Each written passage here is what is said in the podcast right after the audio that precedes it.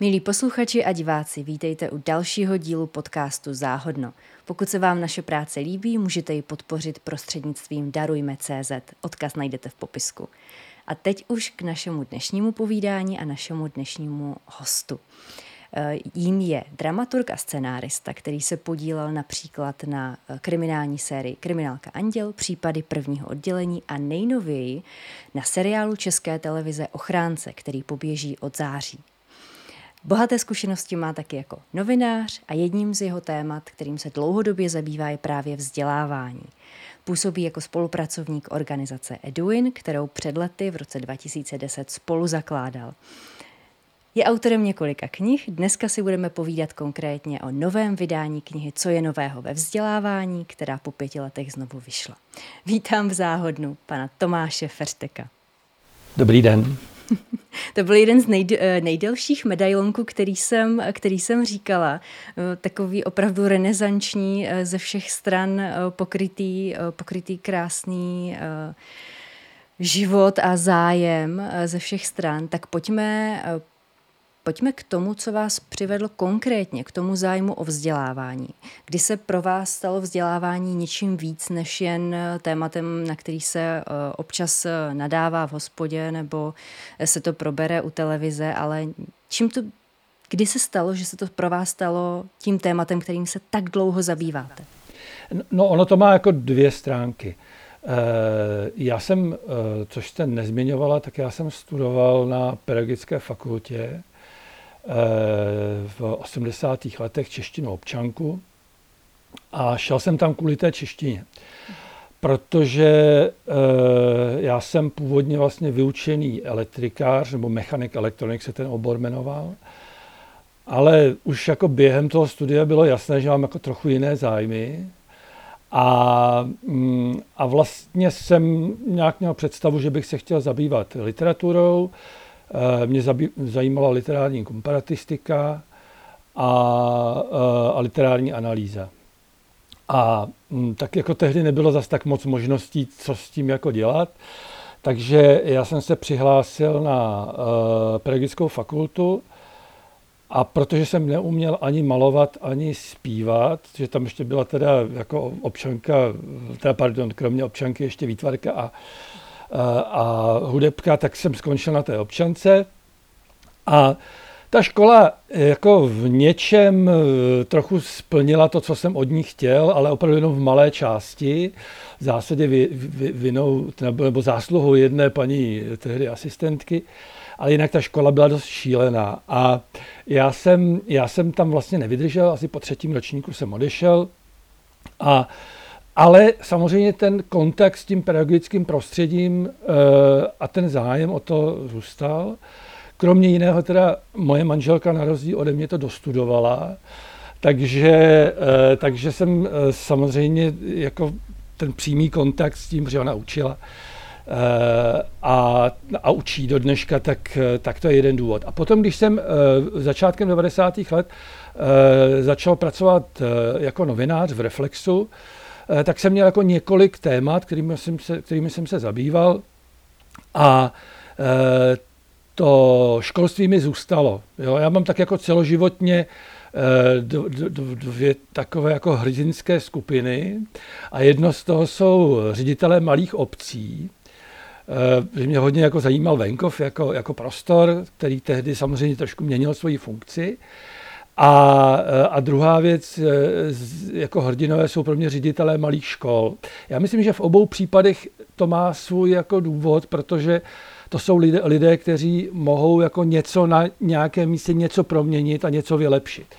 Takže, e, takže to byl důvod, proč jsem se tomu začal jako novinář věnovat. A čím je pro vás to téma právě tak zásadní, že jste u něj zůstal napříč těmi roky, co už se jim zabýváte? Eh, no, já myslím, že já myslím, že opravdu, eh, já jsem, já jsem ta témata střídal, eh, já jsem kromě toho dělal editora, šéfa oddělení, takže já jsem potom už na to psaní měl daleko jako mín času, ale, ale střídal jsem to a řek, já bych možná řekl, že ono to bylo tak, že ono v tom oboru, jako novinářsky, byla daleko menší konkurence. Jo, a e, tak samozřejmě v Lidovkách psala paní Kvačková, občas se v Mladé frontě objevily nějaké novinářky, které tu věc dělali docela dobře, ale poměrně krátce.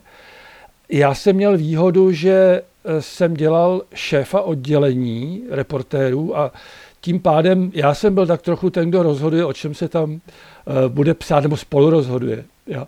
A tím pádem já jsem se nepotýkal s tolik s tím, eh, co jiní autoři, kteří psali o vzdělávání jinde.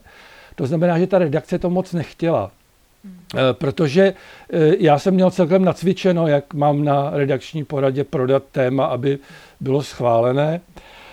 Takže jsem, takže jsem ta témata jako donášel. Zároveň jsem vnímal, že těch kvalifikovaných textů o tom oboru zase tak moc obecně v tom mediálním prostoru nevychází.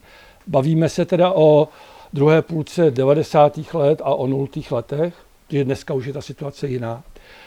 A, a tím pádem uh, jsem měl pocit, že ta práce je užitečná. Eh, a navíc, navíc jsem prostě vnímal čím dál tím víc, že, uh, že prostě je třeba posílit vzdělání jako téma v médiích, téma ve veřejnosti a že se to dá udělat tou cestou, že o tom nějakým způsobem plus minus kvalifikovaně budu psát.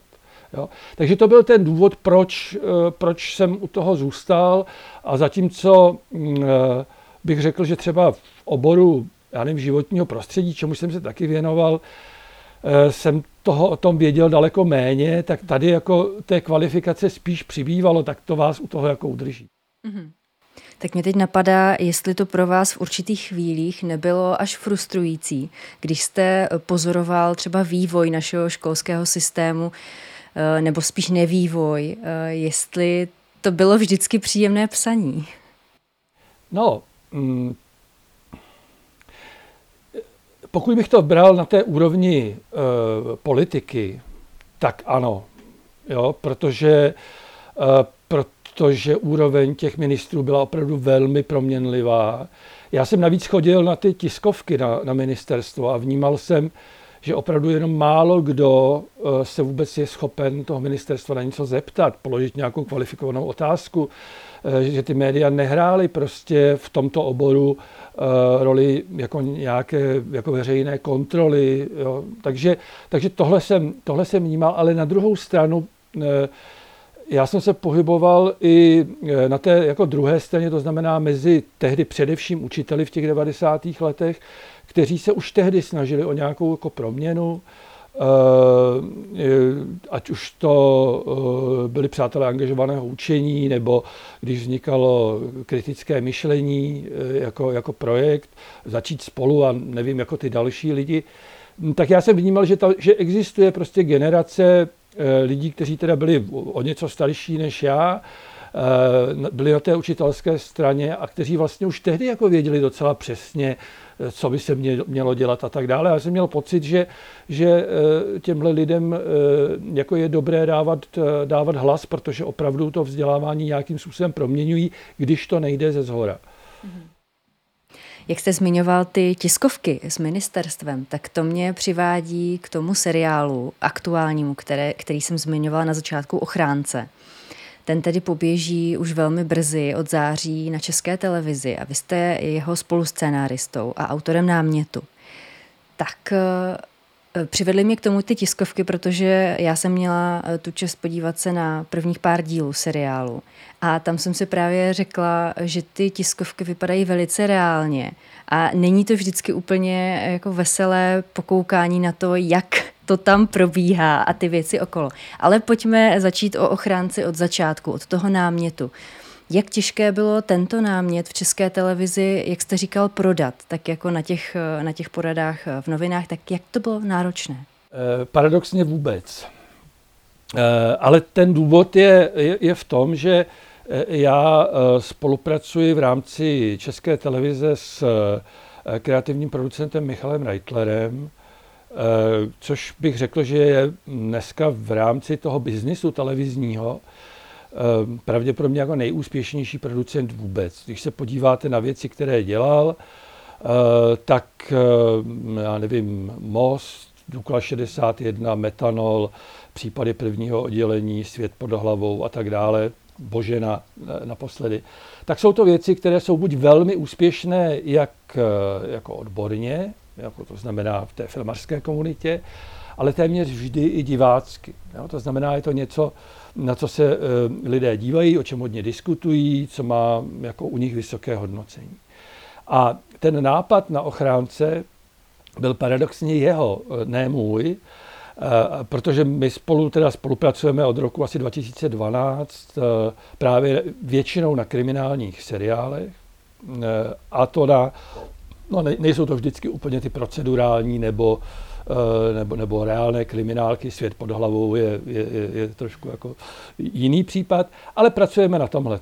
A Uh, on vždycky přišel jednou za čas a říkal, hele, ty se zabýváš tím vzděláváním, co kdybychom jako dělali něco o vzdělávání? A já jsem říkal, hele, já tomu vlastně docela rozumím, tak spíš ne, já jako nevím, jak bych to udělal a, a přijde mi to, že by to bylo blbý a tak. A on vždycky tak jednou za tři měsíce nebo za půl roku s tím přišel znova a vždycky přišel s nějakým jako nápadem, že třeba by to mohly být podobně jako děláme ty kriminálky, takže by to vlastně mohly být nějaké kauzy. Jako. A já jsem říkal, no to by vlastně možná šlo, no ale nevím. A potom jednou přišel s nápadem, jest, že slyšel někdy, že existuje školský ombudsman a jestli by to nemohla být ta postava, která vlastně ty eh, kauzy propojí, někdo, kdo to vyšetřuje já jsem nejdřív tak jako říkal, že vlastně ta postava má na tom ministerstvu, protože jsem tehdy byl opravdu nově jmenovaný eh, druhý školský ombudsman, pan Slávek Herzal. Já jsem byl na něj, u něj na návštěvě, Uh, asi 14 dní poté, co, co ho jmenovali. A on mě zavedl do takové maličké kanceláře, kde já jsem tak jako se rozlížel, říkal, a sekretářka? A on říkal, no to ne, to, to tady já nemám. A, a tak, já jsem, tak já jsem tehdy Michalovi říkal, ale na to zapomeň, to, to jako bohužel není funkce, která by mohla jako... To, no a, a šel jsem z Kavčích hor e, na metro, to je asi 10 minut, a cestou jsem si promítal tuhle tu scénku z té kanceláře, kdy on tam jako vejde a teďka zjistí, že na tom ministerstvu ho nikdo nebere vážně, že, jo? že ho jmenovali z nějakého tak jako trochu z úleku, což u toho prvního ombudsmana, ani ne u pana Hrzala, ale u toho prvního to byl takový jako marketingový nápad tehdejšího ministra Chládka. A, a přišlo mi, to by vlastně mohlo být docela zábavné. To znamená, ta linka někoho, kdo na to ministerstvo přichází a musí tu funkci obhájit jak před tím úřadem, tak před sebou a před těmi lidmi, kteří vlastně si myslí, že je zbytečný. Tak jsem vzal telefon a zavolal jsem Michalovi, že, eh, že eh, jako jo, že to teda uděláme. A a protože eh, ta tvůrčí producentská skupina Michala Reitlera vlastně byla dlouhodobě úspěšná a ta televize věděla, že když už se on do něčeho pustí, tak to většinou skončí něčím, co té televizi prospěje, eh, tak, tak eh, ne, že by tam nebyli lidé, kteří by se teda nad tím eh, námětem hodně podivovali a říkali, no to teda jako je, to snad jako ne, ale, ale nedá se říct, že by byl problém to prosadit. Mm-hmm.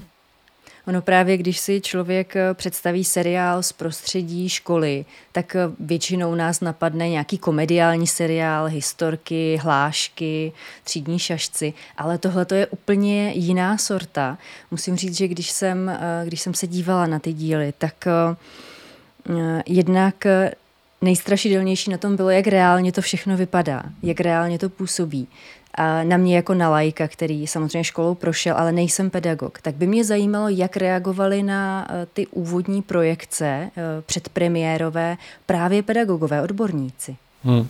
Eh, to bylo jako velmi zajímavé, ale teda to trošku delší povídání.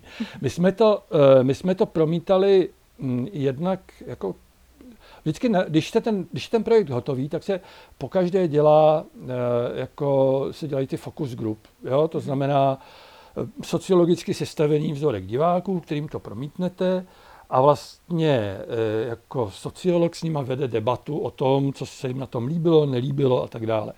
A to je teda skupina sestavená jako v celé šíři, jako populace, vzdělanostně, odborně a tak dále. A ještě se to navíc dělá na různých místech republiky, aby tam byl zohledněn i to, že, že samozřejmě ta vzdělanostní úroveň a, a vůbec jako zaměření je různé. mm, tam se ukázalo, že, že ti lidé to paradoxně vnímají velmi pozitivně, eh, že to brali jako, že to téma je důležité, že je udělané přesvědčivým způsobem. V, téhle, v těchto skupinách se hodně hodnotí i to, jako jestli je to jakoby dobře natočené, jestli ty lidi dobře hrají a tak podobně. A takže ti to jako schválili a, a tvářili se jako, že, eh, a vlastně bylo zajímavé, jak oni eh, jako o tom mluvili, že vlastně teprve u toho pochopili, jak složité to učitelské povolání je. Jo? Že jim to třeba předtím nedocházelo nebo si to neuvědomovali. A my jsme poté dělali e, několik jako velkých promítání. Nejdřív eh, jsme to nazdíleli zase ještě nějaké skupině učitelů, s těmi jsme vedli po Zoomu už takovou jako poměrně podrobnou debatu. A e, pak jsme to promítali v Ostravě a v Liberci na velkých projekcích, jako třeba 100 a více lidí, s nějakou následnou debatou.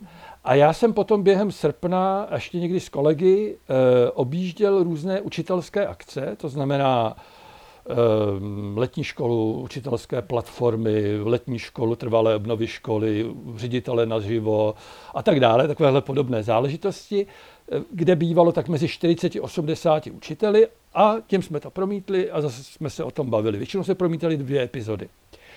A tam, a teďka se vracím konečně k vaší otázce, eh, tam byly ty reakce velmi zajímavé, eh, protože eh, tam se střídali, a to v různém poměru u každé té skupiny, které jsme to promítali, vždycky jako dvě reakce. Jedna byla jakoby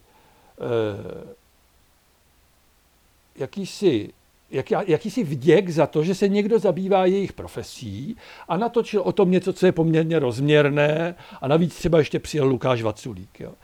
A což tom hrálo docela významnou roli. Takže, takže my jsme se setkávali na jedné straně jako opravdu s takovou jako s takovým jako děkováním a jako, jako, jako velmi vstřícnou reakcí, ale vždycky se v té skupině objevil i ten protinázor, že teda mm, je tam málo učitelů kladných hrdinů eh, a že eh, vlastně to může zhoršit pohled veřejnosti na učitele. Dokonce někteří učitelé to formulovali tak, oni si z toho vypíšou ty chyby a budou na nás útočit. Jo? To, znamená, to znamená, jako tam se vždycky objevoval ten, ten, ten jako, jako zájem, vděk a, a na druhé straně ty obavy, že toho někdo zneužije. V čem se ty skupiny shodly, eh, byla jako reálnost té věci. Jo? To znamená, vlastně jsme se až jako na úplně drobné výjimky, které můžu zmínit, potom eh, tak jsme se nesetkali s reakcí, že by to neodpovídalo realitě. Někdy to bylo trochu komické, že oni říkali, no ale to, tohle to prostě, já nevím, že třeba nějaký učitel řekl, takhle přece zborovna střední školy takhle ošklivě nevypadá, takhle se tam k sobě ty lidi nechovají. Ale protože tam vždycky bylo víc lidí, tak se někdo přihlásil a říkal, no u nás je to přesně takový a daleko horší. Jako jo. A, a, a zajímavé bylo, že i ti, kteří jako byli trošku proti tomu, aby se něco takového ukazovali, ukazovalo, tak když jsem se jich ptal, a máte pocit, jako, že to je zkreslené, nebo že to není reálné, tak oni vždycky začali vytahovat historky, které byly dvakrát horší, než to, co my ukazujeme. Jo? Ale e, protože učitelé jsou velmi citliví na vnější obraz své profese, e, trošku jim rozumím, že to má jako své důvody, tak, e, tak vlastně oni by chtěli nějaký jako seriál, který by byl kde by byly vidět ještě pozitivněji, kdyby se neukazovaly ty problematické stránky. Mm-hmm. Je skvělé, že tam opravdu zafungovalo to, co i já jsem cítila, ta reálnost, jak jste zmiňoval, napříč všemi těmi spektry. Eh, s tím, že já jako divák jsem teď jsem uvažovala nad tím, jak jsem vlastně ty učitele vnímala při tom, co jste povídal. A eh, vnímala jsem eh, přesně to, co jste zmiňoval, jak Neuvěřitelně složité je být učitelem v dnešním světě se všemi těmi tlaky a předpisy a zákony, které, kterými se musí řídit. A rodiči. Eh, a rodiči, eh, což eh, do toho vnáší ještě velkou složitost emoce. Je to opravdu velmi složité a myslím si, že to tam velmi dobře je vykresleno právě. Zajímalo by mě no, teďka no, ještě Ano, eh, ohledně ochránce, eh, s jakou motivací jste do toho šel? Když jste eh, zjistil, že máte látku, že máte ten nápad, máte tu postavu, že je to nosné, tak přece jenom ještě člověk rozvažuje, jestli do toho teda finálně půjde, jestli svoje jméno opravdu spojí s tímto projektem a co do toho všechno dá. Tak jak tohleto rozvažování u vás probíhalo? No tak ono to mělo jednu, jednu uh, linku, kterou vlastně jsem nikdy zatím nezmiňoval, ale ona je docela podstatná. Mm. je, je, jak vy jste zmínila, tak já jsem uh, spolu se Zdeňkem Slejškou a jeho ženou Lucí jsme v roce 2010 založili Eduin. A já jsem tam nějakou dobu působil jako tiskový mluvčí nebo vedoucí komunikace a, a tak dále. Ale vedle toho jsem jako dělal uh, teda svoji práci jako dramaturga, posléze teda i scénáristy. A ono je to jako velmi, uh, tahle, tyhle jako dvoj až trojrole uh, jsou jako hrozně jako osobně náročné, jo, protože prostě je to jako, jako vlastně, nejde ani tak o čas, jako o prostor v hlavě. Jo, vy si musíte vytvořit nějaký mentální prostor, když něco děláte soustředěně. A, a třeba jako e, kombinovat psaní s tím, že děláte tiskového mluvčího, to teda jde opravdu velmi špatně. A e, to znamená pro mě ta nabídka, protože takové projekty na nich děláte tři, čtyři roky minimálně, vlastně bylo trošku jako úleva, protože já jsem ty dvě věci, které jsem měl do té doby oddělené, tak jsem je mohl spojit. Jo? Tak jsem najednou mohl jako vlastně přemýšlet o tom též i, i, i, v, té, i, i v té scenaristické práci. Tak to byl jeden důvod.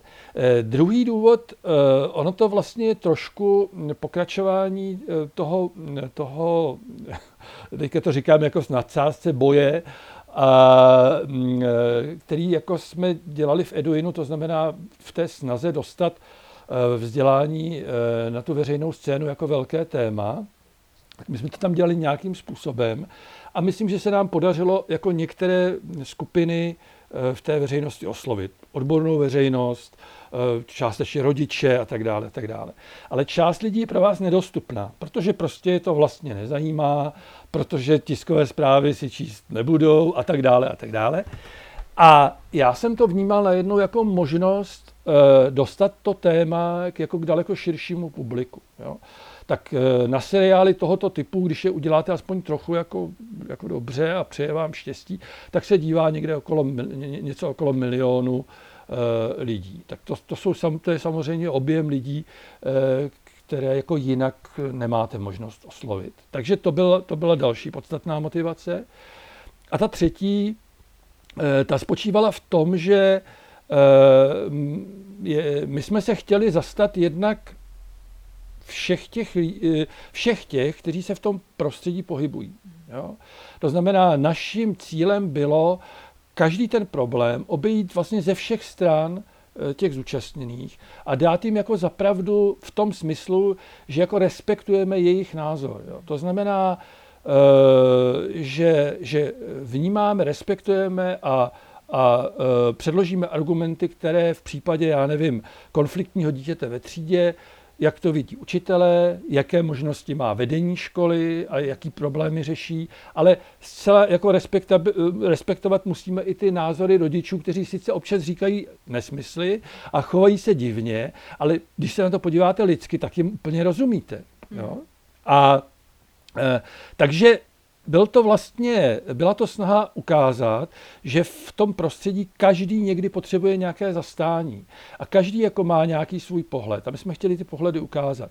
A ten poslední, eh, tak jako eh, mě opravdu jde o to, jako zastat se té učitelské profese a ukázat, jak složitá práce to je. Protože já se s tím, protože prostě ne, nevím, 20 let jezdím do škol, a, a opravdu jsem mluvil, nevím, s desítkami, možná stovkami ředitelů a učitelů, tak, tak prostě znám ta dilemata, vím, jak složité to je a vlastně zároveň ale vím, jak oni jsou hodně opravdu citliví na to vnější hodnocení. Mm-hmm. A e, a i když to možná tak u toho seriálu ne, oni nevnímají, tak je to, je to snaha zastat se té profese jako celku.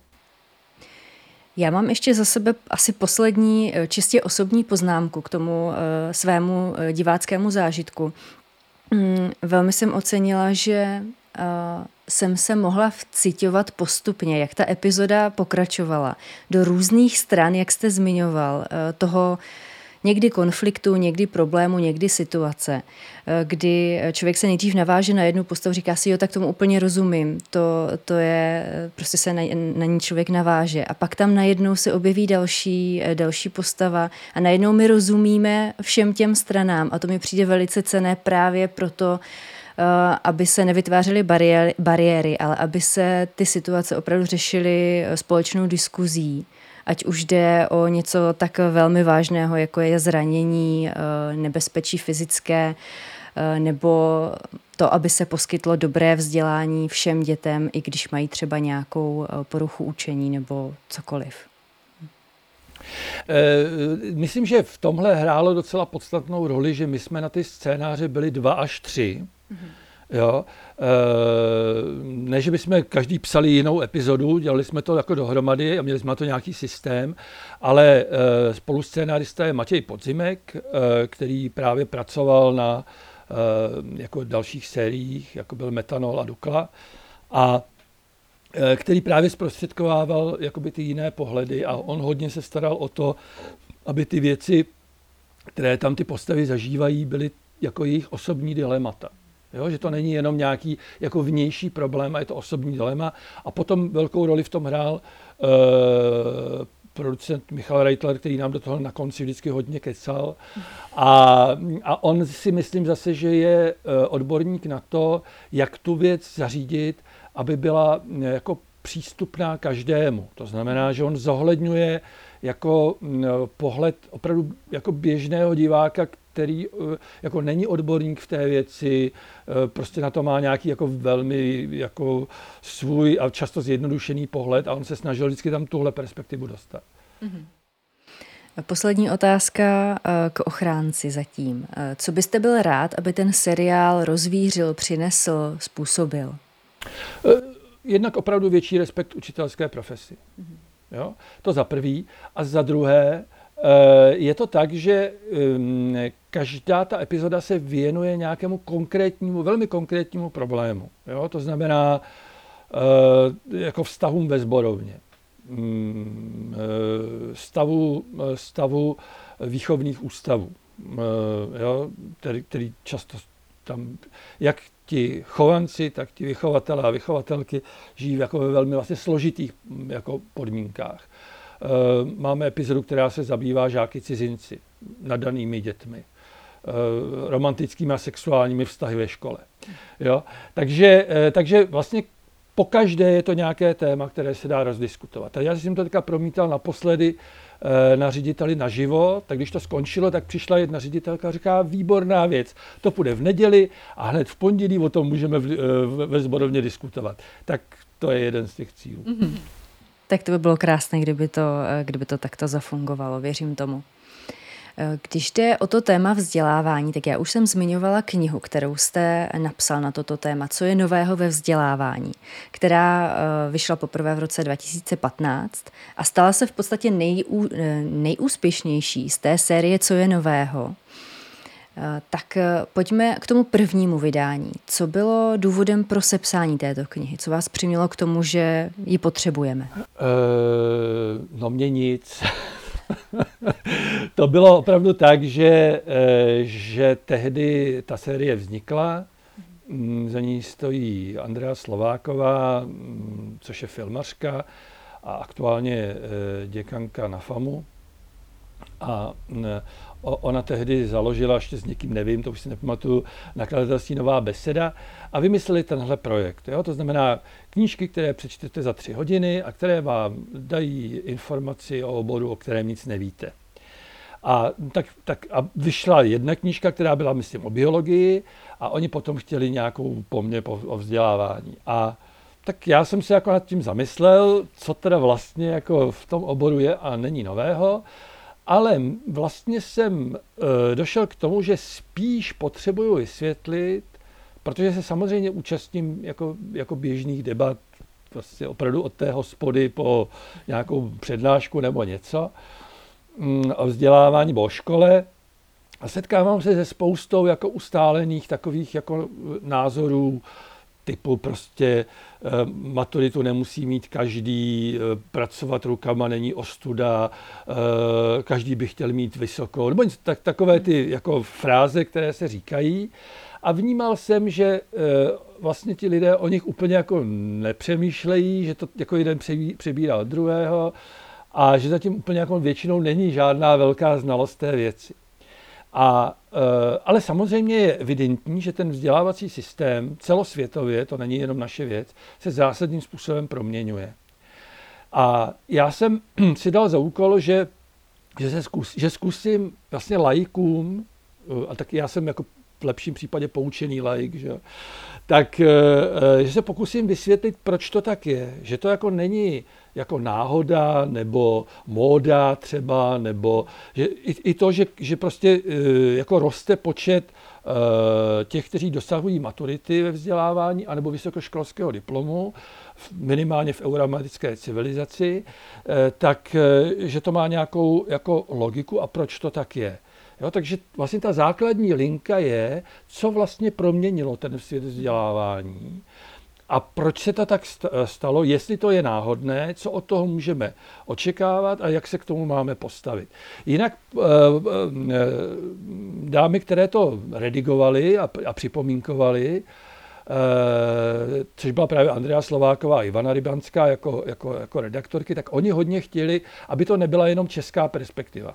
Jo, to znamená, aby, aby tam byl jakoby ten globální pohled, abychom jako se nepohybovali jenom v rámci toho našeho rybníčku, čili ona mm, z velké části je to, je to pojmenování jako těch jako vozovkách globálních trendů se zohledněním české reality. Mm-hmm. Zmiňovala jsem, že knížka vyšla uh, nedávno, po druhé, v aktualizovaném vydání. Nabízí se tedy otázka, kolik se toho změnilo v našem vzdělávání dali se vysledovat už nějaké pokroky? No, eh, já bych řekl, že eh, pokroky se určitě vysledovat dají, ale oni se neprojevují v té knižce. Jo? Právě proto, že ta, že ta knížka se opravdu na to dívá jako z většího nadhledu. Takže já jsem spíš jako, když jsem dělal tu novou redakci v roce 2019, tak, eh, tak jsem eh, vlastně mm, si uvědomil, že ty změny za těch 4-5 let eh, nejsou zase tak jako velké, čili já jsem spíš některé věci zpřesňoval, anebo některé fenomény, které se jako objevily, tak jsem pojmenovával. To, ty fenomény byly zase spíše globální než, než ty domácí. Jo? To znamená to, že se jako vynořil jakýsi jako ideový spor mezi něčím, co bychom mohli nazvat well-beingem ve škole, to znamená, že, že se eh, jako na tu reformu školství, která probíhá ve všech vzdělávacích systémech, jde spíš přesto, že eh, že se teda těm dětem tam má dařit dobře a že jim vytvoříme nějaké prostředí, oni se budou lepší učit, eh, lépe učit. A oproti tomu stojí jako, eh, jako nějaký směr, který je založený spíš jako na tom, na, na, na výkonu a, a na tom, že jako vytváříme nějakou vedoucí vrstvu, která bude jako vzdělaná. Tak, to, tak prostě, a, a dejme tomu, více jsem třeba pojmenoval Eh, vliv eh, těch mezinárodních výzkumů, eh, třeba jako PISA, které jako vlastně paradoxně zásadním způsobem ovlivňují to, jak se proměňují vzdělávací systémy. Takže já jsem tam spíš jako některé věci rozvinul, zpřesnil, něco malinko jsem poškrtal, taky ta knížka spíš jako tlustší, o něco, ne o moc, ale o něco, jo. Ale e, řekl bych, že to základní, právě protože já jsem se předtím soustředil na, na důvody té proměny a ty samozřejmě zůstaly stejné. Mm-hmm. Vy jste se tam dotkl i takových těch častých stezků, eh, kdysi to bylo lepší, kdysi se učilo lépe, kvalitněji, lidi byli vzdělanější. Existuje nějaký konsenzus, kdy to kdysi vlastně bylo? Eh, no, tak samozřejmě neexistuje, eh, protože, protože ono by se těm zastáncům toho názoru jako opravdu špatně odpovídalo, kdyby se jich zeptali konkrétně. Tak, tak dobře, takže teda lepší bylo vzdělání, když to teďka vezme jenom z té české perspektivy, u nás v 80. letech, kdy, když jste přišli do Národní knihovny, tak jste zjistili, že většina autorů neexistuje. Například Masaryk neexistoval tehdy, že jo, když jste si ho chtěli půjčit. Tak to bylo tehdy, bylo to lepší vzdělání, když jsme neměli dostupné jako žádné informace, kdy se k nám eh, často ta škola chovala velmi jako autoritativně. Mm, a eh, nebo, eh, nebo to teda bylo v těch Eh, letech totalitních, míněno opravdu totalitních, tím myslím druhou světovou válku a 50. léta, bylo to tehdy lepší. Jako když si říkáte, že ano, tak mi to nějak zdůvodněte, v čem to teda bylo lepší. Jo. A, a teďka bychom mohli takhle jako pokračovat. Eh, možná bychom někdy našli nějaké světlé místo za první republiky, kdy opravdu ten vzdělávací systém prošel nějakou jako významnou proměnou. No ale jako když se podíváme jako na dobové filmy ale, a podíváme se, tak teda to taky není zrovna škola, do které bychom dneska chtěli chodit, jo? která byla jako velmi paternalistická, velmi autoritativní, velmi selektivní a tak dále. Prostě e, moje odpověď na to je, že, e, že teda já bych jako měl opravdu velké pochybnosti o tom, e, že to někdy dříve bylo lep, lepší ale říkám, eh, prostě ona se ta krajina vzdělávání zásadně proměňuje. Jo? To znamená, vy vlastně máte jiné informace na vstupu, ať už co do objemu nebo kvality, po každé. Máte jiné společenské zadání. Jo? Každá ta společnost si vytváří vlastně nějaké skryté kurikulum a nějaký požadavek na ten vzdělávací systém. A až do já bych teda řekl, že až do konce těch 90. Eh, eh, nebo 80. let určitě ten základní požadavek byla poslušnost. A nejen v našem vzdělávacím systému, ve vzdělávacím systému obecně. To byl na základě nějakých dovedností a znalostí, to byl výslech, výcvik k tomu, že budete poslušní, budete poslouchat svého nadřízeného a vydávat příslušné příkazy, které přišly ze zhora, vy je předáte tomu dolu. A, a dneska to zadání je jako jiné. Jo? Změnily se informační kanály, změnilo se kde co. Jo? Tak já vždycky, eh, někdy si to říkáme jako eh, s mojí ženou, eh, když se o tom bavíme, tak si říkáme, no, jsou naše děti jako méně vzdělané a hloupější než my? A odpovídáme si na to velmi jednoduše. No, nejsou, ale přečetli toho méně než my? No, zcela jistě. Jo? Mm-hmm. A, a tak dále. Určitě bychom našli věci, ve kterých oni jsou jako méně informovaní. Jo? Ale na rozdíl od nás umí opravdu slušně anglicky, eh, umí programovat eh, a, a když vyrazí jako do širého světa, tak se tam rozhodně nestratí, o čemž u nás bych měl trochu jako pochybnost. Jo? Takže, eh, takže prostě to je opravdu jako nepřípadná nostalgie, mm-hmm. myslím si. Zmiňoval jste tu poslušnost. V knize přidáváte ještě k tomu zručnost, že to byl ten model žáka, jakého chtěla společnost v minulosti. Jakého žáka nebo jakého člověka po ukončení vzdělávání potřebuje dnešní svět? Jaký by měl být? No já vám na to nebudu odpovídat za svět. Jo, to, já možná jako představu mám, ale to si úplně netroufám, ale odpovídám za sebe. Mm-hmm. Já teda od toho 90. roku pracuju v nejrůznějších funkcích, kdy vedu nějaké malé týmy. Jo? To znamená redakci reportérů, scénaristický tým, jo? nebo prostě něco takového jako, jako vedu. A samozřejmě v této funkci, eh, nebo v těchto funkcích já jsem velmi často eh, jako nabíral eh, lidi. Jo? To znamená, někdo přišel, že by chtěl jako pracovat něco. A já jsem si na tom uvědomil jako jednu věc, jo, že eh, když si za ty léta vzpomenu na lidi, kteří by eh, neuspěli v nějaké v té profesi, kterou měli dělat, a to často byly docela jako náročné profese, jo, e, protože by něco neznali. To znamená, prostě neměli by nějakou věcnou znalost, e, snad s výjimkou jazyka, to samozřejmě, ale jazyk je možná spíš dovednost než znalost. Že jo tak, eh, tak eh, že by neměli, tak to se mi nestalo snad nikdy. Jo? Protože když někdo něco nevěděl, tak si to do druhého dne zjistil. Jo? A daleko víc lidí, kteří jako neuspěli, byli lidi, kteří neměli e, jako nějakou dovednost širší. Jo? Třeba jako analyzovat nějaké věci, data, něco z nich vyvodit, jo, takovou jako by ty, ty operativní dovednosti. Tak to se občas stávalo, že se ukázalo, že to ten člověk nemá a proto nemůže v tom zaměstnání pokračovat. Ale úplně nejčastěji lidé stroskotávají na jako tom, že nemají osobnostní kompetence. Jo? Že neumí vycházet s druhými, neumí někoho řídit, neumí komunikovat. E, jo? A to je naopak věc, se kterou se setkávám bohužel jako, jako každý měsíc.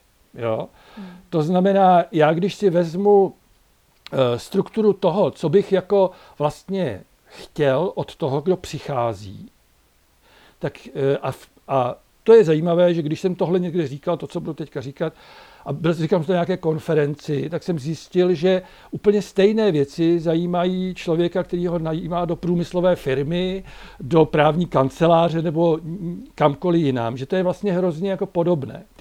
Takže já chci, aby ten člověk něco chtěl, Jo, že prostě jako tam přijde a něco ho fakt jako zajímá a něco by hrozně rád dělal a má tu motivaci to dělat. Protože to ostatní se v zásadě jako doučí zajímá mě, jestli jako má ty osobnostní kompetence, které jako často odečítám z toho jako vstupního pohovoru. Jo? Že, že tak jako vnímám, jak reaguje na otázky, nakolik se zamyslí, nakolik odpovídá příliš rychle, jestli je jako věcně přesný. Protože se zabývám, protože se zabývám často, nebo přijímám lidi, kteří nějakým způsobem píší eh, něco, tak eh, říkám, že neredigovaný text je přiznání. Jo? Tam o sobě řeknete všechno. A to znamená, zajímá mě jeho text. Ale, a na tom se to dá ukázat, mě nezajímá, jestli umí pravopis. Jo? E, respektive to, že občas někdo udělá pravopisnou chybu, jako rozhodně není problém. Ale když někdo dělá příliš mnoho chyb a chyby v interpunkci, tak to většinou znamená, že nepřesně přemýšlí. Jo? To znamená, já ani mě nevadí, že dělá ty chyby, protože to opraví korektor, jo? nebo já, nebo to, to problém není. Ale je to nějaká informace o tom, jak, jak, jak myslí. A to už jako je docela jako důležitá věc. Jo? A, e, a e, potom, potom ano, zajímá mě jeho e, rozhled. Mě mě vlastně úplně nezajímá, jestli má ten diplom nebo ne, protože v těch profesích, ve kterých se pohybuju, to skoro nehraje žádnou roli. Ten diplom nenese informaci. Jo? Ale na druhou stranu, když někdo přijde, chce být novinář a vystudoval hispanologii anebo, eh, anebo přírodní vědy ještě k tomu, protože prostě má v těch oblastech nějaký zájem, jo, tak vlastně je to pro mě nějaká informace o tom, že ten člověk má jako širší záběr, že prostě ho zajímá víc věcí. A to samozřejmě pro mě jako zajímavé je. Ale stejně tak je pro mě zajímavý samou, který, eh, který to prostě, eh, který jako překonal spoustu překážek, aby to, co chce dělat, mohl dělat. Takže, mm-hmm. takže ano, takže to jsou moje požadavky na, na někoho, koho vyrobí vzdělávací systém. A já tím často argumentuju těm učitelům. Já říkám, jako vy to děláte nějak, jasně, vadí vám, když já třeba na vaší práci něco kritizuju, ale berte to tak, že já jsem konzumentem eh, výsledků vaší práce. Já mhm. jsem ten, ke kterému ty lidi přicházejí a mě fakt zajímá, co, jako, jak, jaký mají kompetence. A jestliže eh, vy jim nedáte možnost rozvinout to, co opravdu umějí, jestliže vy je nenaučíte se rozhodovat, což je prostě klíčový, mě zajímá sebeřízení a jestli ten člověk je schopen jako si sám zorganizovat čas, jako a to, protože to pro práci scénáristy, ale i reportéra, někoho, to je klíčové. Já ho nemůžu, já ho nemůžu řídit tak, že mu ráno zadám úkol a ve 4 odpoledne ho zkontroluju. Jo? Já mu zadávám úkol někdy na týden, někdy na měsíc, ale někdy na dva roky. A já musím mít jistotu, že ten člověk si to nějak zorganizuje a že mi nepřijde za měsíc říct, že teda zabloudil. Mm-hmm.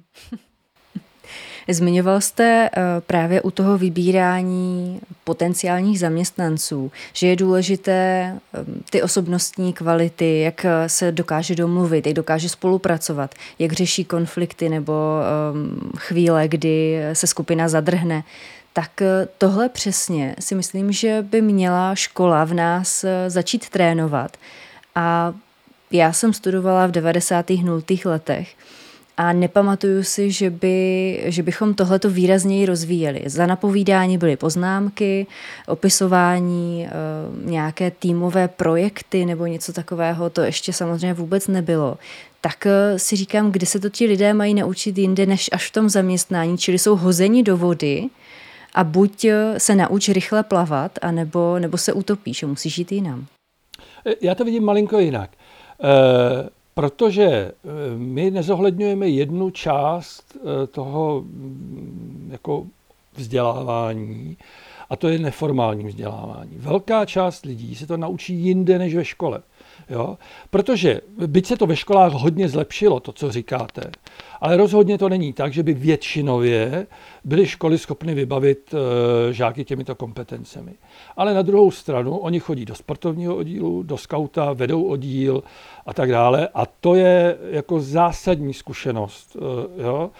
E, to znamená, to, čemu říkáme neformální vzdělávání, tak to je prostě něco, co de facto supluje ten vzdělávací systém nebo ho doplňuje a a dává, e, dává tyhle kompetence. To znamená, to já jsem vlastně předtím nezmínil, ano, mě velmi zajímá, jestli ten člověk byl třeba na uh, několika měsíční nějaké horské výpravě. Mm-hmm. To je spousta, jako, protože já jsem tohle absolvoval, uh, jsem jako, jako turisticko-horolezeckou fázi, uh, takže vím, že to, je, to jsou strašně složité situace, které musíte vyřešit na místě.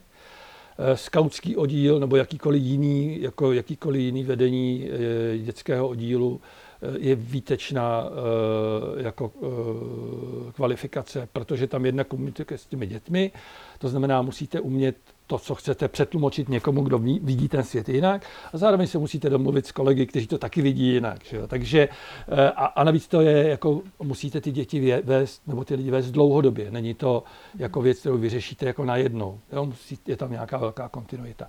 Ale, ale prostě těchto těch příležitostí je spousta a my se kromě jiného musíme snažit, abychom nenechávali všechna ta zadání, která pro ty školy máme, abychom to nenechávali jenom na těch školách, jo? protože protože toho je strašně moc, co oni by měli. Jo? Každou chvíli si někdo vzpomene, co by ještě ta škola měla, že by na to měl být předmět. To, to je nezvládnutelné. Jo? Ale vytvářejme eh, to okolí té školy a tu společnost tak, aby to byla společnost, která ty, eh, ty eh, lidi učí jako i mimo tu chvíli, kdy jsou ve školní budově. Mm-hmm. Eh, teď přejdu k tématu, které hodně řešíme i z hosty právě v záhodu, hodně si o tom povídáme a to je způsoby hodnocení. Jak z eh, žáky řešit eh, úspěchy, neúspěchy, jak to definovat, jak je chválit, nechválit, po případě trestat jestli je to vůbec správné, záhodné, jaké to má výsledky. Zmiňujete to samozřejmě i v té knize, o které jsme si povídali. Zmiňujete tam, že pochvaly a odměny jsou v moderní pedagogice vnímány stejně problematicky jako kárání a tresty. Tak jaký je váš pohled na, a teď nechci použít slovo ideální způsob nastavení hodnocení, ale jaké, jaké věci by měly být zohledněny a jak se na hodnocení ve škole díváte vy? Hmm.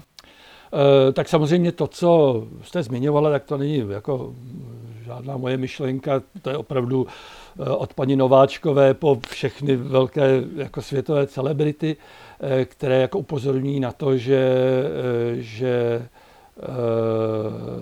ta jednička i pětka, jestliže není jasně zdůvodněná, tak má podobně devastující účinky. Ale já bych tady využil trošku jako své jiné zkušenosti. Já jsem, já jsem teda profesí vlastně asi nejvíc, kromě toho, že jsem teda byl novinář, tak jsem jako, ale já jsem byl teda novinář a byl jsem jako editor, jo? to znamená někdo, kdo e, pomáhá autorovi, aby jeho text byl lepší. Jo? A ve funkci dramaturga děláte to tež na úrovni scénáře. Jo? Nějaký autor, ten má nějaký záměr, něco by chtěl a vy musíte pochopit, co chce a musíte mu to pomoct udělat tak, aby to udělal lépe, než by to udělal sám. A já si ale myslím, že to je přesně to, co má dělat ten učitel. Jo? To znamená, představte si, že by přišel scénárista za mnou se scénářem, já bych si ho přečetl a řekl bych, no, je to tak za tři. A on by řekl, no to, to, já jsem myslel, že to je lepší. Já říkám, ne, tři, tři mínus možná. Myslíte, že to je způsob, jak se dá dojít k lepšímu scénáři? Jako, co, on si s tou informací má počít? Jo? Když to, když, eh, já mu neříkám, že to je za tři, když to možná ve skutečnosti za tři je, by, bych to říkal, ale není to moc dobrý a úplně mizerný taky ne. Ale já mu říkám velmi konkrétní věci. Já mu říkám, ale ta postava se tady chová nelogicky. E, tady je věcná chyba, takhle to reálně nechodí. Tady e, jako nefunguje souslednost časová.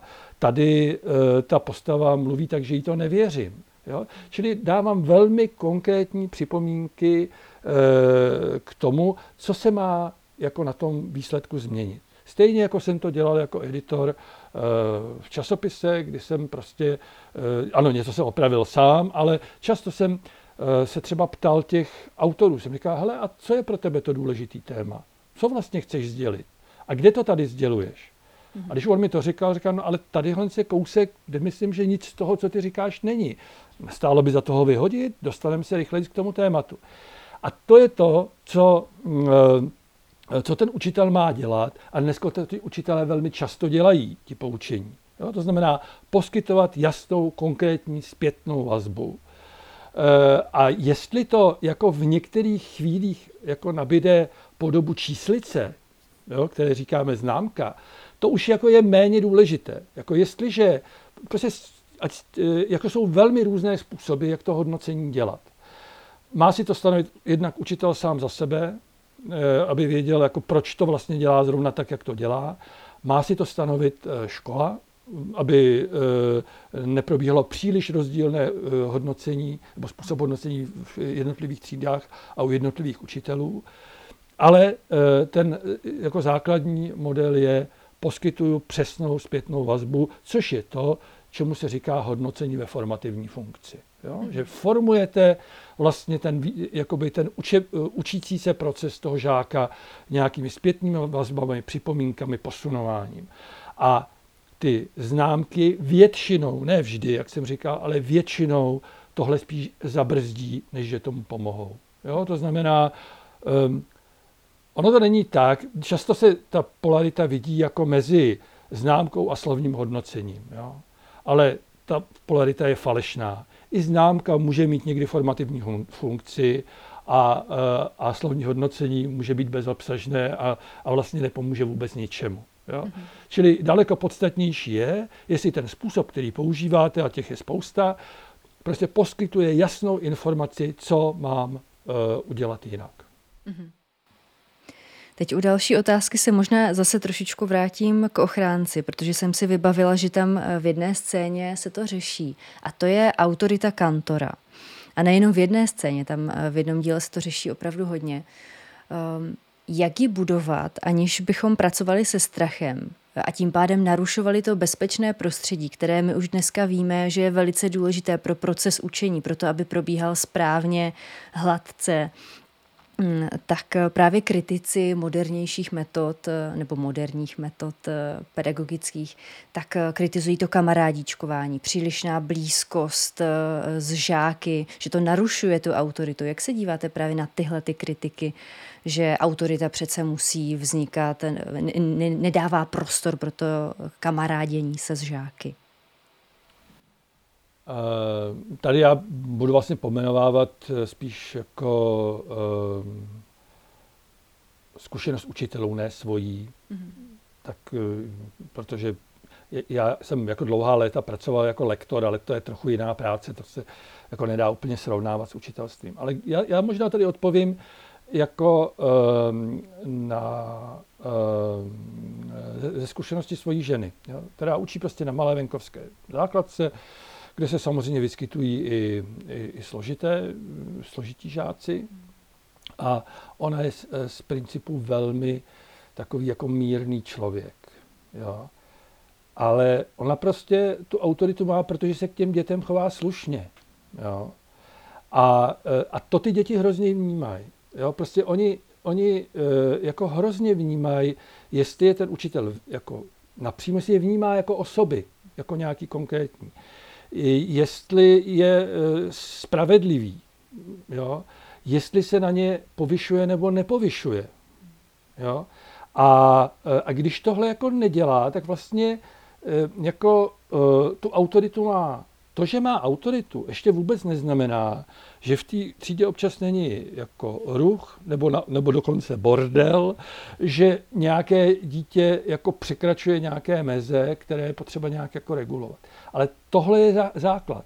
Jo? Základ je respekt k tomu dítěti jako k člověku. Já, protože už je mi víc, tak jsem jako zažil hodně těch lidí, který jsem viděl takhle malý a potom takhle velký. Viděl jsem tam tu spojitost jako povahovou mezi tím. A já si na to vždycky vzpomenu, když vidím to malé dítě, si říkám, hele, on vyroste, chovej se k němu slušně teďka, nebo si to později vymstí. Jo.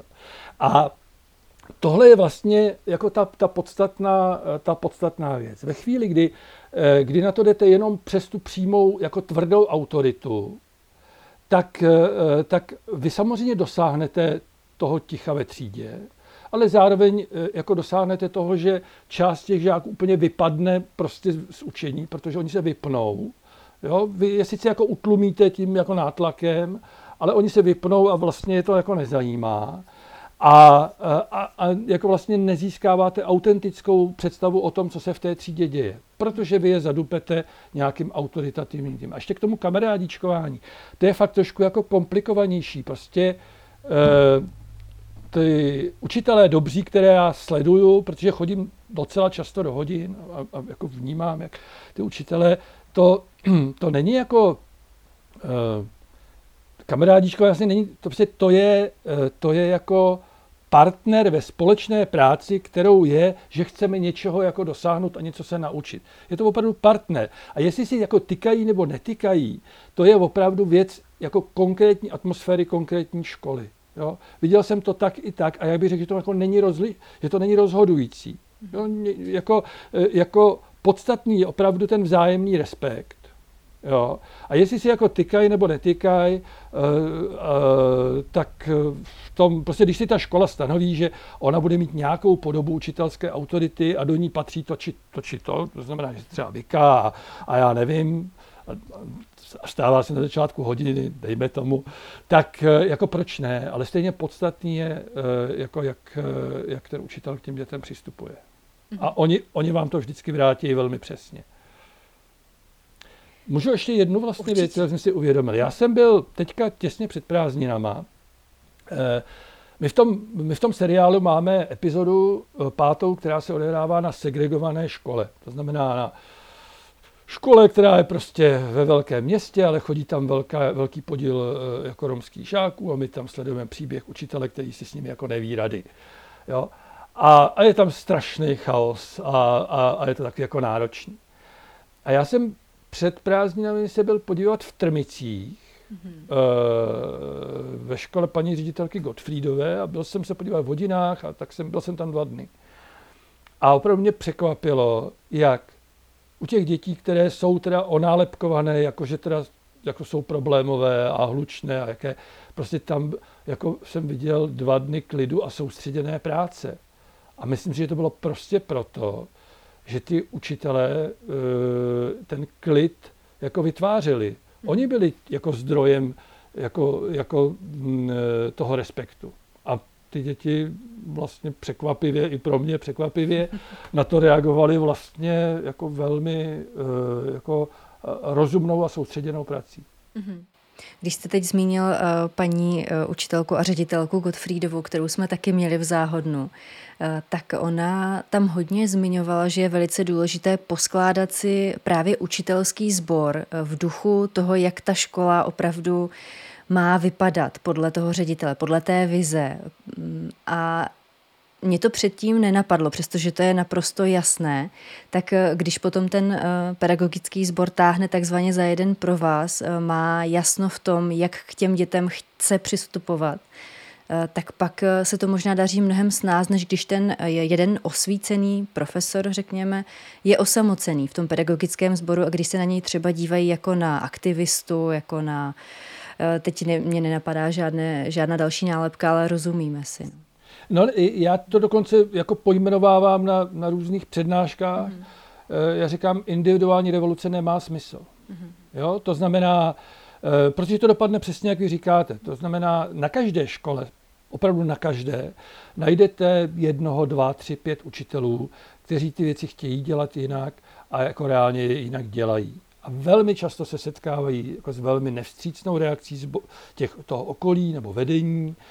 Eh, teďka na, na, na jedné z těch posledních projekcí byla paní učitelka a ta říkala, no, eh, mě když děti nominovali na, zlaté, na Zlatého Ámose, tak jsem musela jít vysvětlovat do ředitelny, jak se mi to mohlo stát.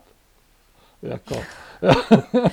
jo, že, že se to bralo tak, jako že, že to teda asi jako těm dětem nějak podlézá, že, že jí nominovali a opravdu to musela jako, a bral se to jako vlastně kázeňský přestupek. Jo? A proto pro proměnu našeho vzdělávacího systému je klíčová pozice ředitelky a ředitele. Jo? Právě proto, že to je ten, kdo nastavuje to prostředí, kdo dává dohromady ten tým, kdo je někdo, kdo vytváří tu kontinuitu. A bez toho se to jako vlastně dělat nedá, bez toho je to spousta ztracené energie těch jednotlivých učitelů, kteří to zkusí a velmi často neuspějí. Mm-hmm. Eh, pojďme teď eh, k praxi, která se také pomalu začíná, uh, začíná šířit a to je předávání řady kompetencí, které mývali výhradně pedagogové na děti, na sami děti. Vy dokonce v knížce píšete úžasně provokativní větu. Čím méně se dospělí přímo účastní výuky, tím lépe. Tak pojďme k tomu, jak si to uh, diváci nebo posluchači, kteří uh, zatím se s tím nesetkali, jak si to mají představit v praxi. Eh, no to zase není moje myšlenka, to je, to je samozřejmě eh, eh, jako pojmenování různých pedagogických velikánů, kteří to ukazovali na, na, na způsobu, jakým způsobem vychovávají jako děti společnosti lovců a sběračů. Jo. Mhm. A, a oni, oni vytvoří jako, nebo vytvoří, prostě ona přirozeně vznikne různověká skupina eh, jako dětí, že jo? logicky, protože je nějaká, jako, eh, jako nějaká větší skupina dospělých, no tak mají různě staré děti a ty děti mají tendenci se zhlukovat. Hmm. A tam eh, a tam vlastně mezi sebou si musí vytvořit nějaký systém, jak se budou dohadovat, co vlastně, jak to budou dělat, o čem budou rozhodovat. Jo? A tam je, je jako nejlepší, když ten dospělý do toho přímo nezasahuje, to znamená neřeká, že by to mělo být tak či onak, je v povzdálí a když ty děti mají potřebu něco rozsoudit, co sami jako nezvládnou, tak aby měli možnost zajít za tím dospělý a požádat ho o nějakou, jako, o nějakou pomoc. A třetí věc, která je potřeba, aby e, ty děti měly k dispozici technické, jako volně k dispozici technické prostředky odpovídající té civilizaci. A tady už se dostáváme od prvobytně od, od lovců a sběračů eh, k, k současné společnosti a k těm modelům, jak se tohle dá převést do, do současné školy.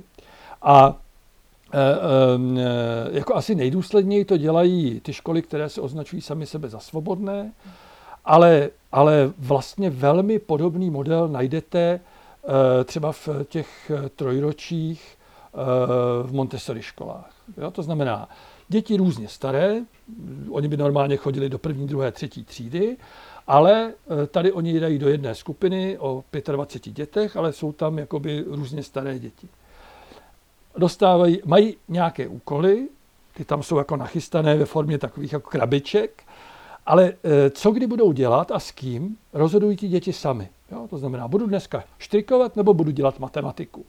Jo, ale zároveň vím, že jako do příštího pondělka musím udělat i to štrikování, i tu matematiku, i tu češtinu. Budu to dělat sám nebo s kámošem, jo? Nebo, nebo dokonce ve skupině. Jo? A to všechno je jako na nich, aby si rozhodovali. A učitelé, a v té Montessori pedagogice jsou tam většinou učitel a asistent, a někdy ještě asistent třeba k nějakému dítěti, jsou tam k dispozici. Oni do toho nezasahují, ty děti nechají jako celou dobu pracovat, a když ale si dítě s něčím neví rady, jo, no tak za nima zajdou a jdou se, uh, jdou se poradit. Jo. Má to mnoho výhod, jednak, že my jsme se tady bavili o tom, že je důležité cvičit to sebeřízení a rozhodování, to, že se musíte každý den rozhodovat o tom, co budete dělat, s kým to budete dělat, jako jestli vstanete, nevstanete, jak to to, to je jako hodně na vás potom v běžném životě a lidí, kteří o sobě musí v běžném životě rozhodovat a nemají nadřízeného a podřízeného, těch je čím dál tím víc. Proto je hrozně důležité, aby se to naučili v té škole. A tohle je přesně způsob, kterým oni se to učí. A no a uh, zároveň, uh, zároveň vlastně děti se nejvíc naučí jako mezi sebou. Jo? To znamená, já jsem zažil ve škole druháka, který čtvrtákovi vysvětloval, nevím, dělení nebo něco takového, jo? protože to samozřejmě je, jako ty, ty děti mají nějaké, nějaké individuální osudy a něco umí víc, něco umí míň a jako nejlíp si jako to vytvoří mezi, mezi sebou. A když se podíváte, uh, jako dneska bych už řekl v České republice, do mnoha škol, jo, a bavíme se třeba minimálně o desítkách škol, možná stovkách škol, tak nějakou podobu téhle metody, to znamená, dejte dohromady různověké děti, dejte jim k dispozici dobové technologie od 3D tiskárny, počítač, tuška, papír a tak dále a nechte, ať se zařídí sami a dospělí, ať je tam někde opodál, když oni budou potřebovat pomoc, tak to mhm. vlastně je něco, co docela běžně probíhá. To. Jo, a ještě je tam jedna podstatná věc. Ono to umožňuje individualizovat tu výuku. Jo? Protože vy vlastně v té moderní škole, dřív to bylo tak, že všichni dělali všechno ve stejnou chvíli a ve stejnou chvíli ten učitel řekl, jestli to dobře nebo špatně. A zdrojem hodnocení byl jako výhradně ten učitel. A a dneska my vlastně řešíme eh, to, jakým způsobem dosáhnout maxima u každého dítěte. A ty děti jsou hrozně různé. Jsou možná daleko různější, než jsme je dřív vnímali. A tenhle ten způsob jako výuky umožňuje, že každé to dítě to dělá nějakým svým tempem, eh, svým způsobem a dosahuje toho maxima. Jo, čili, čili je to model, který umožňuje i tu individualizaci. Mm-hmm. Když se bavíme vůbec o spojení společnost a vzdělávací systém, tak ta, to sepětí a ta objednávka, co společnost potřebuje od vzdělávání, by měla být eh, jasná. Máme dneska jasno v tom, eh, co potřebujeme, po případě, co chceme od vzdělávání a kde ta diskuse o tom probíhá? No, já bych řekl, že ve skutečnosti jasno máme, jenom to není pojmenované. Jo. Mm-hmm. Vysvětlím, co tím myslím. Když se podíváte do školského zákona, tak tam v té preambuli eh, jsou nějaké cíle vzdělávání, které jsou vlastně docela jako rozumné, eh, jenom je nikdo nebere vážně. Myslím, že málo kdo si je přečetl. Oni jsou tak jako trošku zbytečně dlouhé v jiných společnostech. Je to tak, že jsou pojmenované nějak jako jednodušeji a často v tom bývá nějaké zodpovědné občanství, sebeřízení, zodpovědnost, takovéhle věci.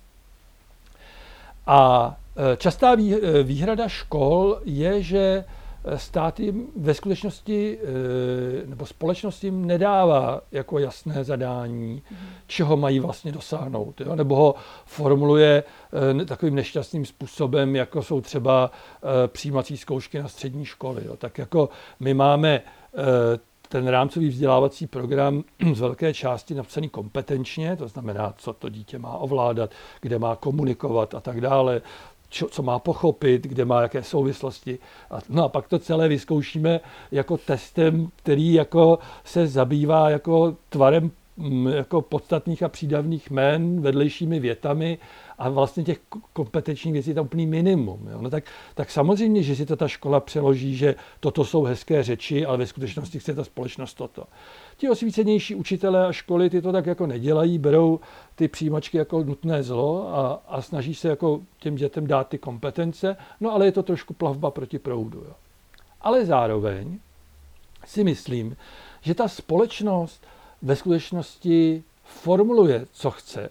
Jo, když, si, když si poslechnete stezky eh, šéfů firem a tak dále, já už jsem tady to zmiňoval, no tak to je vlastně úplně jako jasné zadání. Jako nejčastější věta říká, mně je vlastně jedno, eh, jako co ten člověk umí, já už jsem pochopil, že ho stejně musím naučit sám. Ale já po něm chci, aby do té eh, do práce přišel, plnil termíny a něco opravdu chtěl. Jo? A vlastně to ostatní já už si nějak zařídím, ale bez tohohle se neobejdu, protože to já ho neumím za, naučit v jeho 19, 25, 30 letech, když za mnou přijde. Jo, já ho můžu naučit ty konkrétní jako dovednosti, všechno můžu, ale ty základní jako osobnostní kompetence, ty se vytvářejí v mládí, ve škole. Jo? A to je ale faktická objednávka pro ten vzdělávací systém. Jo, to, co já jsem říkal, jako mě, jako, i, i, kdyby ten člověk neuměl pravopis, tak s tím já si nějak jako poradím, nebo to ten systém umí jako odstínit. Ale když nemá ten nápad jako novinář, tak s tím já nic neprovedu. Jo? Když, je, když, když za mnou přijde, a mně se to stávalo jako šéfovi e, e, reportérů, tak za mnou velmi často chodili, a teďka se omlouvám za ten genderový stereotyp, ale byly to velmi často pilné gymnazistky, které přišly s penálem plným barevných tužek, jako, že by chtěli hrozně psát. Jo? A, ale oni psali to, jak je naučili sloh na střední škole, to znamená, to je parodie jako na, na psaní, jo? To, to nemá s reálným jako novinářským psaním nic společného. A, a, oni, a když já jsem si ptal, o čem byste chtěli psát, no to nevím, to, to byste mi řekl vy. Mm-hmm. Ale já nemůžu zadávat 20 reportérům, o čem mají psát. Tam já počítám jako s jejich iniciativou, s jejich nápadama, s jejich chtěním, s tím, že oni mají ty kontakty. Jo? Ty věci nepřijdou z vnějšku. To znamená, toto je jasné zadání. Jako vybavte ty děti schopností sebeřízení a nějakou motivací něco dělat. A ať jsou dobří v tom, co je zajímá. Mm-hmm. V čem podle vás naše školství zatím selhává a co byste naopak pochválil? Já začnu od toho druhého. Já si myslím, že prostě tady je jako nesporné, že, že tím, jak u nás ta mm, tradice vzdělanosti je, je, je, je dlouhá, tak, eh, tak prostě myslím si, že, že jsme na tom velmi slušně, a to i ve srovnání s Evropou, um, v té jako obecné gramotnosti. Jo, prostě dá se říct, že, že tato společnost dlouhodobě dosahuje toho, že většina, eh, naprostá většina obyvatel je, je gramotná, slovem a písmem nějak, někteří jsou tam jako hůř, ale, ale pořád jako ve srovnání i s jako jinými evropskými zeměmi jsme na tom slušně. Eh, docela dlouho platilo, že to též platilo i o tom, že jsme byli schopni docela dlouho udržet děti nebo žáky v procesu vzdělávání, a to i na úrovni střední školy. Přičemž do střední, mezi střední školy samozřejmě započítáváme učiliště. E, jenom jako představ, pro představu u nás to bývalo vždycky na 90% populačního ročníku, ale když byste si třeba vzali jiné země, hm, třeba nevím, Francii, Eh, Španělsko, Portugalsko, tak tam to často je třeba 70%, znamená 30% eh, po základní škole vypadne z nějakých důvodů, vypadne ze vzdělávání. Takže v tom ten vzdělávací systém eh, jako, jako byl, je, je dlouhodobě jako úspěšný. A asi bychom nešli ještě nějaké charakteristiky. V čem jako selhává a je schopen velmi malé proměny, tak je to, co nám jako připomínají od 90. let eh, všechny mož, všechna možná šetření, eh, studie PISA a tak dále. U nás jako je pořád jako velký a často rostoucí rozdíl mezi nejlepšími a nejhoršími. A je to, a ten důvod je eh, opravdu jako selektivita toho systému. Jo? A ta selektivita je způsobená, kromě toho, že máme nějak prostě nastavený ten systém, ale ona je opravdu způsobená tím, že naprostá většina veřejnosti se domnívá, že ta selekce jako je správný postup. Mm-hmm. To znamená, uh, už v té základní škole rozdělit ty děti na chytré a hloupé a vy, vy, jako vychovávat je zvlášť. Uh, někdy teda v rámci jedné školy, to je ten systém jako nějakých jako excelentních matematických či jiných tříd, a, a potom těch obyčejných tříd. Jo. Takže e, samozřejmě patří do toho odchody na víceletá gymnázia, kdy základky potom mají jako velmi složitou práci s těmi dětmi, které si sami připadají jako nevzdělavatelný zbytek, který zbyl jako na té základce. A čím víc dětí chodí prostě na ty e, takzvaně lepší školy nebo na víceletá gymnázia, no tak tím složitější je práce s tím zbytkem. Eh, ale vysvětlím, že ono to má svoji logiku. Já jsem minulý týden dělal podobný rozhovor, jako tady děláme my, tak já jsem dělal s panem ředitelem Handlířem eh, z Krnova. Eh, A byl to, zase se to týkalo těch jako segregovaných škol. A on popisoval příběh své školy, která se musela vyrovnat jako s přílivem eh, jako složitých romských žáků, nebo spíš romských žáků ze složitých rodin, je přesnější říct. A, eh, a on říká, no my jsme tehdy jako měli takzvané matematické třídy, čili jako excelentní a mělo to nějaké výhody a nevýhody. A dneska už to nemáme a považujeme to za funkční. Ale říkal, pokaždé, když přijde nový učitel, tak za půl roku přijde s nápadem, že bychom ty děti rozdělili na té chytré a hloupé a že by to líp fungovalo. Jo? To znamená, ale je to přirozená tendence v té společnosti, i v té odborné veřejnosti, nejen v té obecné. Jo? A s tím my se vyrovnáváme strašně, strašně obtížně. Jo? My na jednu stranu máme v těch vzdělávacích dokumentech, už to máme pojmenované, když se podíváme do strategie 2020 i 2030+, plus, tak to tam jako je, že to je problém, ale když bychom si řekli, nakolik jsme se za těch deset let, eh, co teda, nebo možná ne, pět, ale pět, deset let, co teda to vnímáme jako problém českého vzdělávacího systému, nakolik jsme se v tomhle zlepšili, no tak tam bych byl teda jako velmi jako opatrný. Naopak jsme zavedli některá eh, opatření, která to zhoršují. Jako například jsou ty přijímačky, které jsou prostě jasný selekční nástroj. Takže my ve chvíli, kdy chceme budovat jako inkluzivní školu pro všechny, tak zavedeme nástroj, který způsobí přesný opak. Pojďme se teď podívat na to, co eh, s naším vzděláváním udělala pandemie a dlouhá, dlouhé období, kdy musely školy fungovat eh, velice odlišně od toho, jak jsou zvyklé. Některé školy se s tím vyrovnaly tak, že se posunuly v mnoha oblastech. Některé školy čekají, až konečně se budou moci vrátit k tomu, jak to bylo dříve. Je to velice různé už i z těch rozhovorů, eh, co vedeme tady v záhodnu na toto téma. Mě by ale teďka zajímalo, jestli si myslíte, že z té pandemické zkušenosti si něco vezme i systém jako takový. Protože to, že ty jednotlivé školy si z toho něco vezmou, to už je teď znát často. Ale co ten systém? Bude nějak reagovat na to? No, tohle je věc, na kterou úplně neumím odpovědět, eh, protože eh, to závisí na spoustě faktorů. Eh, to, že, to, že je evidentní, že, mm, že je hrozně důležité, jednu věc by si z toho mohl vzít, a něco pro ní udělat. Což si myslím, že se trochu děje, vysvětlím, vysvětlím proč. E, ta pandemie a ten první náraz její ukázal, e, jak je strašně klíčová věc, že se člověk umí v moderním světě přizpůsobit e, nečekaným věcem. Což je jedna z těch kompetencí, e, které bychom, kterými bychom měli žáky vybavit. E, tam se to ukázalo na, na, právě na úrovni těch škol. Jo. Ty školy se v, té, v tom úplně prvním nárazu nerozdělili podle toho, jestli, eh, jestli měli eh, nějakou platformu online, na které byli zvyklí pracovat a tak dále. Oni se rozdělili podle toho, jestli byla schopná Borovna spolupracovat nebo nebyla. Ať už internetové věci měli nebo neměli, tak podstatný bylo, jestli učitelé byli zvyklí se mm, jako potkávat, de- diskutovat to spolu s vedením a když přijde nějaký problém, tak na něj reagovat. A když přišla pandemie, tak tyhle školy e, prostě do, někdo za 14 dní, někdo za měsíc, ale byl schopen vlastně jako se, se zařídit, e, jako něco s tím udělat a e, jako postoupit, postoupit dál.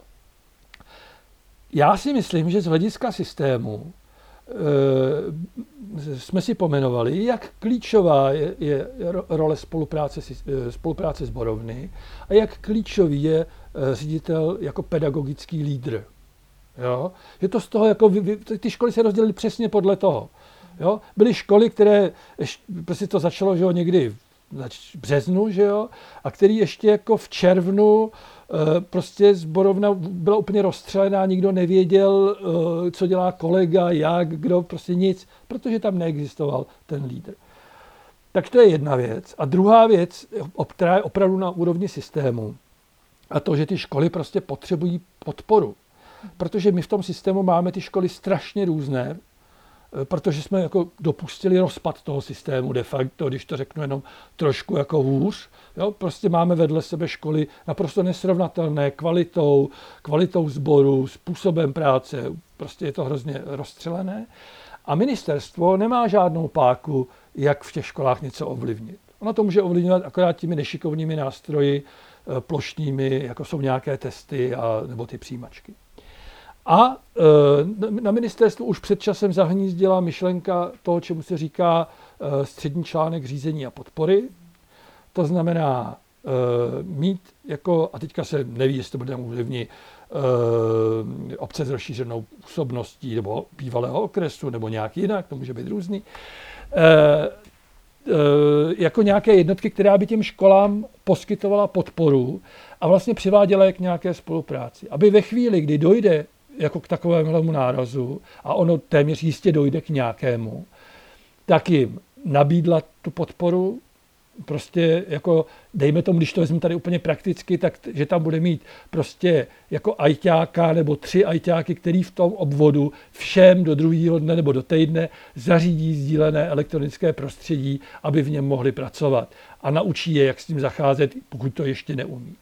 A, ale zároveň aby jako jim nabízeli jako eh, služby, které pomohou těm školám se vyrovnat s nějakými jako náhlými záležitostmi typu přijde mi žák a je to Bulhar. Jo?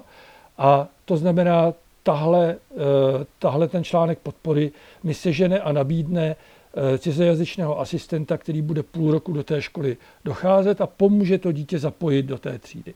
Takhle to funguje v zahraničí, tam většinou jako nějaké takovéhle servisní středisko, v každé zemi je to různě, jako podle toho, jak to mají zorganizované, tak jako existuje, protože to hrozně pomáhá eh, jako v propojování těch škol, v jejich jako, jako větší jistotě a v ochotě spolupracovat.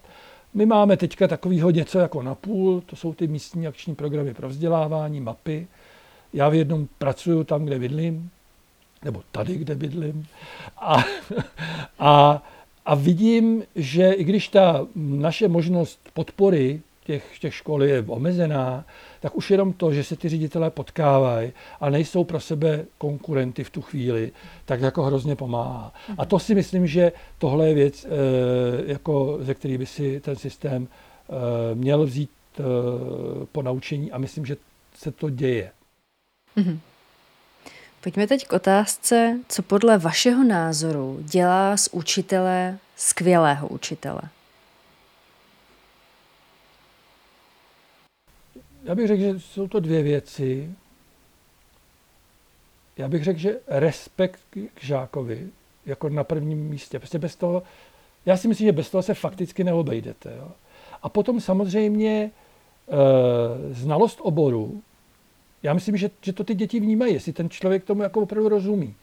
Jo? Ne, že by se to chtěli všechno naučit, to ani ne, ale, ale prostě on má to autoritu, protože to jako, jako, jako chápe a, a samozřejmě, eh, a to možná není ve třetí řadě, jo? Já, já myslím, že první je opravdu ten respekt, protože ta osobní stránka vždycky je tou motivací, proč vůbec jsem ochoten se tím oborem zabývat. Jo? Ten člověk může být skvělý ve všech eh, oblastech, ale když se ke mně bude hnusně chovat, tak já se budu snažit s ním být co nejmíň. Hmm. A, eh, a samozřejmě ta schopnost, ono možná do toho respektu k tomu dítěti, patří jako schopnost dívat se na ten můj obor, který mě zajímá, jeho očima. Jo? Já jsem to zažil eh, teďka jako čistě osobně, eh, moje žena učí češtinu, takže my se velmi často bavíme o tom, v jaké podobě se má učit literatura na druhém stupni základní školy a tak hodně se o tom, jako disku, hodně o tom diskutuje diskutujeme. A já jsem, já jsem se teďka vracel k některým knihám, které jsem četl někdy prostě na přelomu mm, základní a střední školy, jako já, když, jsem, když mě bylo tolik, a které, o kterých třeba jsem říkal, že jsou vynikající a že by si je měl každý přečíst a tak dále. A teďka je čtu jako s tím odstupem a snažím se jako představit, když jsem, bych byl v pozici toho učitele, jako jestli bych tu knížku jako doporučil. Co bych tomu dítěti k tomu řekl. Jo? Ale, a myslím, že to je jako podstatný, že, že prostě vzít si to současné dítě, jo? nedívat se na to, že já bych řekl, já nevím, um, prostě myši Natálie Mozhábrové si musí přečíst každý, protože něco. Jo? Nebo, nebo Idiota si musí přečíst každý, protože to je klíčová kniha e, světové literatury. Rozhodně je to klíčová kniha světové literatury. Ale vy se na to musíte podívat z hlediska někomu, komu, komu je 12, 13, 15, 17. Jo? Je to konkrétní dítě ve vaší třídě, to je nějaké konkrétní dítě prostě s nějakým konkrétním osudem a v nějaké třídě, která je nějaká. A musíte přemýšlet o tom, co jim o té knižce řeknete, co z toho jim doporučíte a jakým způsobem jim doručíte to, co v té knižce považujete za klíčové. A někdy to může být tak, že řeknete, přečtěte si to, věnujte ten, ten čas, protože to stojí za to a někdy zvolíte jako jinou metodu. A myslím si, že tohle je jakoby ten pedagogický, to je ta pedagogická dovednost. Umět se dívat eh, jako na svůj obor, eh, na svůj obor očima těch žáků, těch konkrétních žáků, které tam mám. Mm-hmm. Já teď eh, trošičku možná odbočím. Eh, jeden můj známý v diskuzi, kterou jsme vedli o způsobu vzdělávání a školách, které se objevují, existují v různých metodách, tak on prohlásil, že vychovávat samostatně myslící, kriticky myslící lidi nikdy nebude v zájmu politiků, takže nemůžeme očekávat změny z hora, respektive nemůžeme očekávat, že ten vzdělávací systém nastaví úplně bez zbytku z hora a my už ho jenom přijmeme a řekneme děkujeme, tohle jsme potřebovali. Že prostě nemůžeme očekávat, že to přijde z hora. Jak se na toto díváte vy? No, já to vidím trošku jako komplikovaně. On je to častý argument a není nesmyslný. Jo? Ale e, e, já si myslím, že ve skutečnosti ti politici o podobě toho vzdělávacího systému rozhodují jenom velmi omezeně. Jo? E, vezměte si, že my máme dneska jako nějaký RVP a když se jako podíváte do toho RVP, no tak ale tam, teda v rozporu s tím, co říká váš kolega, ty věci, které se týkají jako samostatnosti, sebeřízení, schopnosti vyhodnotit e, jako kriticky nějaký informace, to všechno tam je. To znamená, když bychom to vzali jako důsledně, tak ti politici to nastavili tak, jako, že tam ty věci jsou. To znamená, škola, která to dělá, to dělá v souladu s eh, vzdělávacími dokumenty, které nastavil stát a politická scéna. To, že do toho někteří jiní politici házejí vidle nejrůznějším způsobem, že tam spou jako nějaký jiný obsahy, který si oni eh, představují, že se rozhodnou že zavedou ty či ony zkoušky a, a tak dále. To popravdě řečeno, já nevidím, že by oni tak usilovali o to, aby měli ovladatelný dav. Oni spíš tomu nerozumějí, podlíhají nějakému momentálnímu politickému tlaku nějaký zájmové skupiny a dělají nějaké změny, které jsou jako kontraproduktivní. Jo. A čili, čili jako na jedné straně já si myslím, že ty politici jako už proto něco udělali v tom smyslu, který já považuji za pozitivní. No a druhá věc je, že když se podíváte na tu realitu, no tak eh, eh, co pak eh, politik, ať už bude jakýkoliv, co pak pan Babiš jako může ovlivnit, co se učí na přírodní škole pana Františka Tichého? Jako, no nemůže a je to dobře, že jo. jo? A, a, a, a pan František Tichý vychovává děti jako k samostatnosti, k důslednosti, k vědecké práci. No samozřejmě, že jo. A vejde se do současného RVP, no vejde. Jo? A, a jak to dělají prostě v základní škole na Beránku v Modřanech? Jako vychovávají děti k samostatnosti a k sebeřízení, no vychovávají, je to napsáno v RVP, no je, vejdou se tam, no vejdou, jo. A to, že prostě e, jsou školy, kde se všechno dělá na pokyn, e, kde, e, kde se prostě chodí v zástupu do školní jídelny a tam někdo na děti e, pokřikuje, protože mluví, e, no tak e, jako děje se to, je to pravda, No, ve skutečnosti je to v rozporu s tím RVP, ale děje se to, protože politici e, jako nejsou schopni dosáhnout toho, co se děje v jednotlivých školách. Pojďme naše povídání uzavřít otázkou, kterou uh, řešíme se všemi hosty. Zajímalo by mě, jaké by vzdělávání podle vás mělo být, aby mělo smysl. Jako teďka hnedka, nebo někdy do budoucna?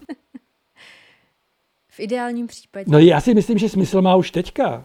Jako, jo, to, to přes všechny výhrady, eh, tak smysl rozhodně má.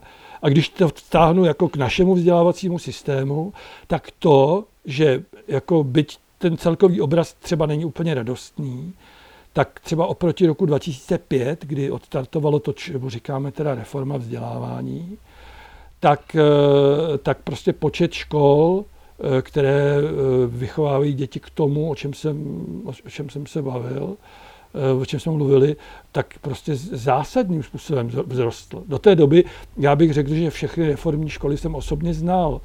Jo? A to teda bych si dneska netroufnul říct ani náhodou, jo? protože potkávám na nejrůznějších místech a tak dále. A, no a, a pokud teda jde o to, jaké to vzdělávání mám, když se na to podívám ještě jako z větší vejšky, no tak e, jako opravdu to má být, to má být systém, který vychovává někoho, kdo je jako ve svém životě spokojený. To, to je jako základ. Prostě pokud ten člověk je spokojený eh, a, a dbá na to, aby byli spokojení i ti ostatní, tak to je ten klíč. To ostatní všechno jsou nástroje. Mm-hmm. Tak to byla krásná odpověď. Jsem ráda, že jsme to završili pozitivně. A moc vám děkuji za to, že jste přijal pozvání. Přeju uh, vám a i vašemu seriálu, o kterém jsme mluvili, hodně spokojených, zaujatých, inspirovaných diváků a ať se vám daří. Taky děkuji moc krát. Naschledanou. Naschledanou. Děkuji, že jste doposlouchali nebo dokoukali až sem. Pokud se vám naše práce líbí, můžete ji podpořit libovolným darem na platformě Darujme.cz. Stejně tak nás moc potěšíte, když se zapojíte vlastním názorem do ankety Co je pro mě vzdělávání. Odkazy vám dáme do popisku a teď už se jenom těším na další online shledanou u příštího dílu. Mějte se krásně.